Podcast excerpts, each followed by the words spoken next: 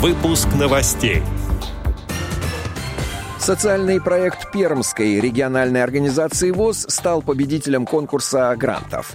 Представители Новосибирской региональной организации ВОЗ приняли участие в круглом столе. Социализация незрячих в семье – залог успешной адаптации в современном обществе. Далее об этом подробно в студии Алишер Канаев. Здравствуйте. Здравствуйте. В Новосибирске провели круглый стол «Социализация незрячих в семье. Залог успешной адаптации в современном обществе». Основной целевой аудиторией мероприятия стали родители незрячих детей и родственники поздно ослепших людей. Кроме того, в качестве примера успешной социализации незрячих были приглашены инвалиды по зрению, добившиеся определенных успехов в различных сферах жизни. Круглый стол проходил в очном формате с возможностью использования программы Zoom для дистанционного подключения.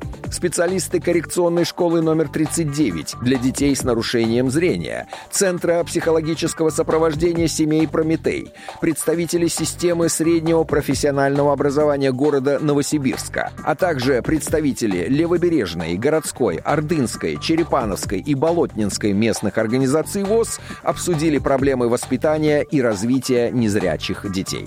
Многолетний опыт работы с инвалидами по зрению помог выявить ряд проблем, с которыми сталкиваются незрячие, не сумевшие получить необходимые навыки для успешной адаптации в обществе. Причины неприспособленности инвалидов по зрению различны. Актуальность проблемы неграмотного взаимодействия родителей и родственников незрячих членов семьи очевидна.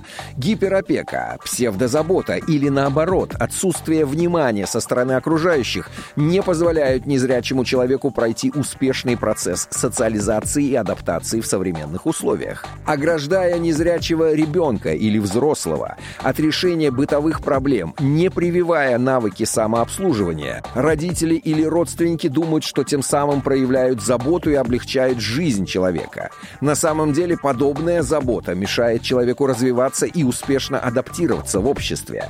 Как результат, человек не способен интегрироваться в активную жизнь, тем самым превращаясь в обузу для семьи и общества. Развитие самостоятельности, познавательной и коммуникативной активности, социальной уверенности и ценностных ориентаций – вот наиболее важные этапы программы, которые могут пройти все желающие семьи, в которых родился нездоровый ребенок. На протяжении многих лет специалисты Новосибирской региональной организации ВОЗ активно помогают незрячим решать вопросы получения образования и дальнейшего трудоустройства.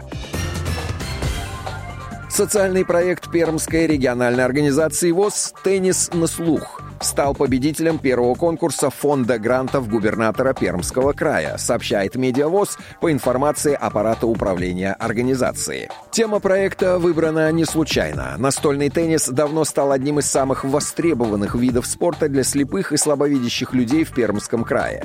С 2017 года пермские незрячие теннисисты входят в состав сборной команды России.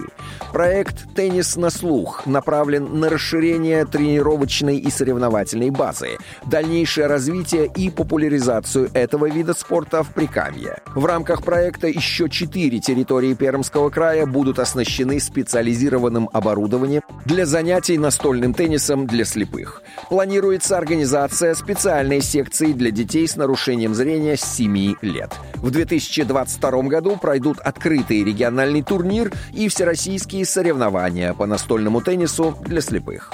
Отдел новостей «Радио ВОЗ» приглашает к сотрудничеству региональной организации. Наш адрес новости собака радиовоз.ру. В студии был Алишер Канаев. До встречи на «Радио ВОЗ».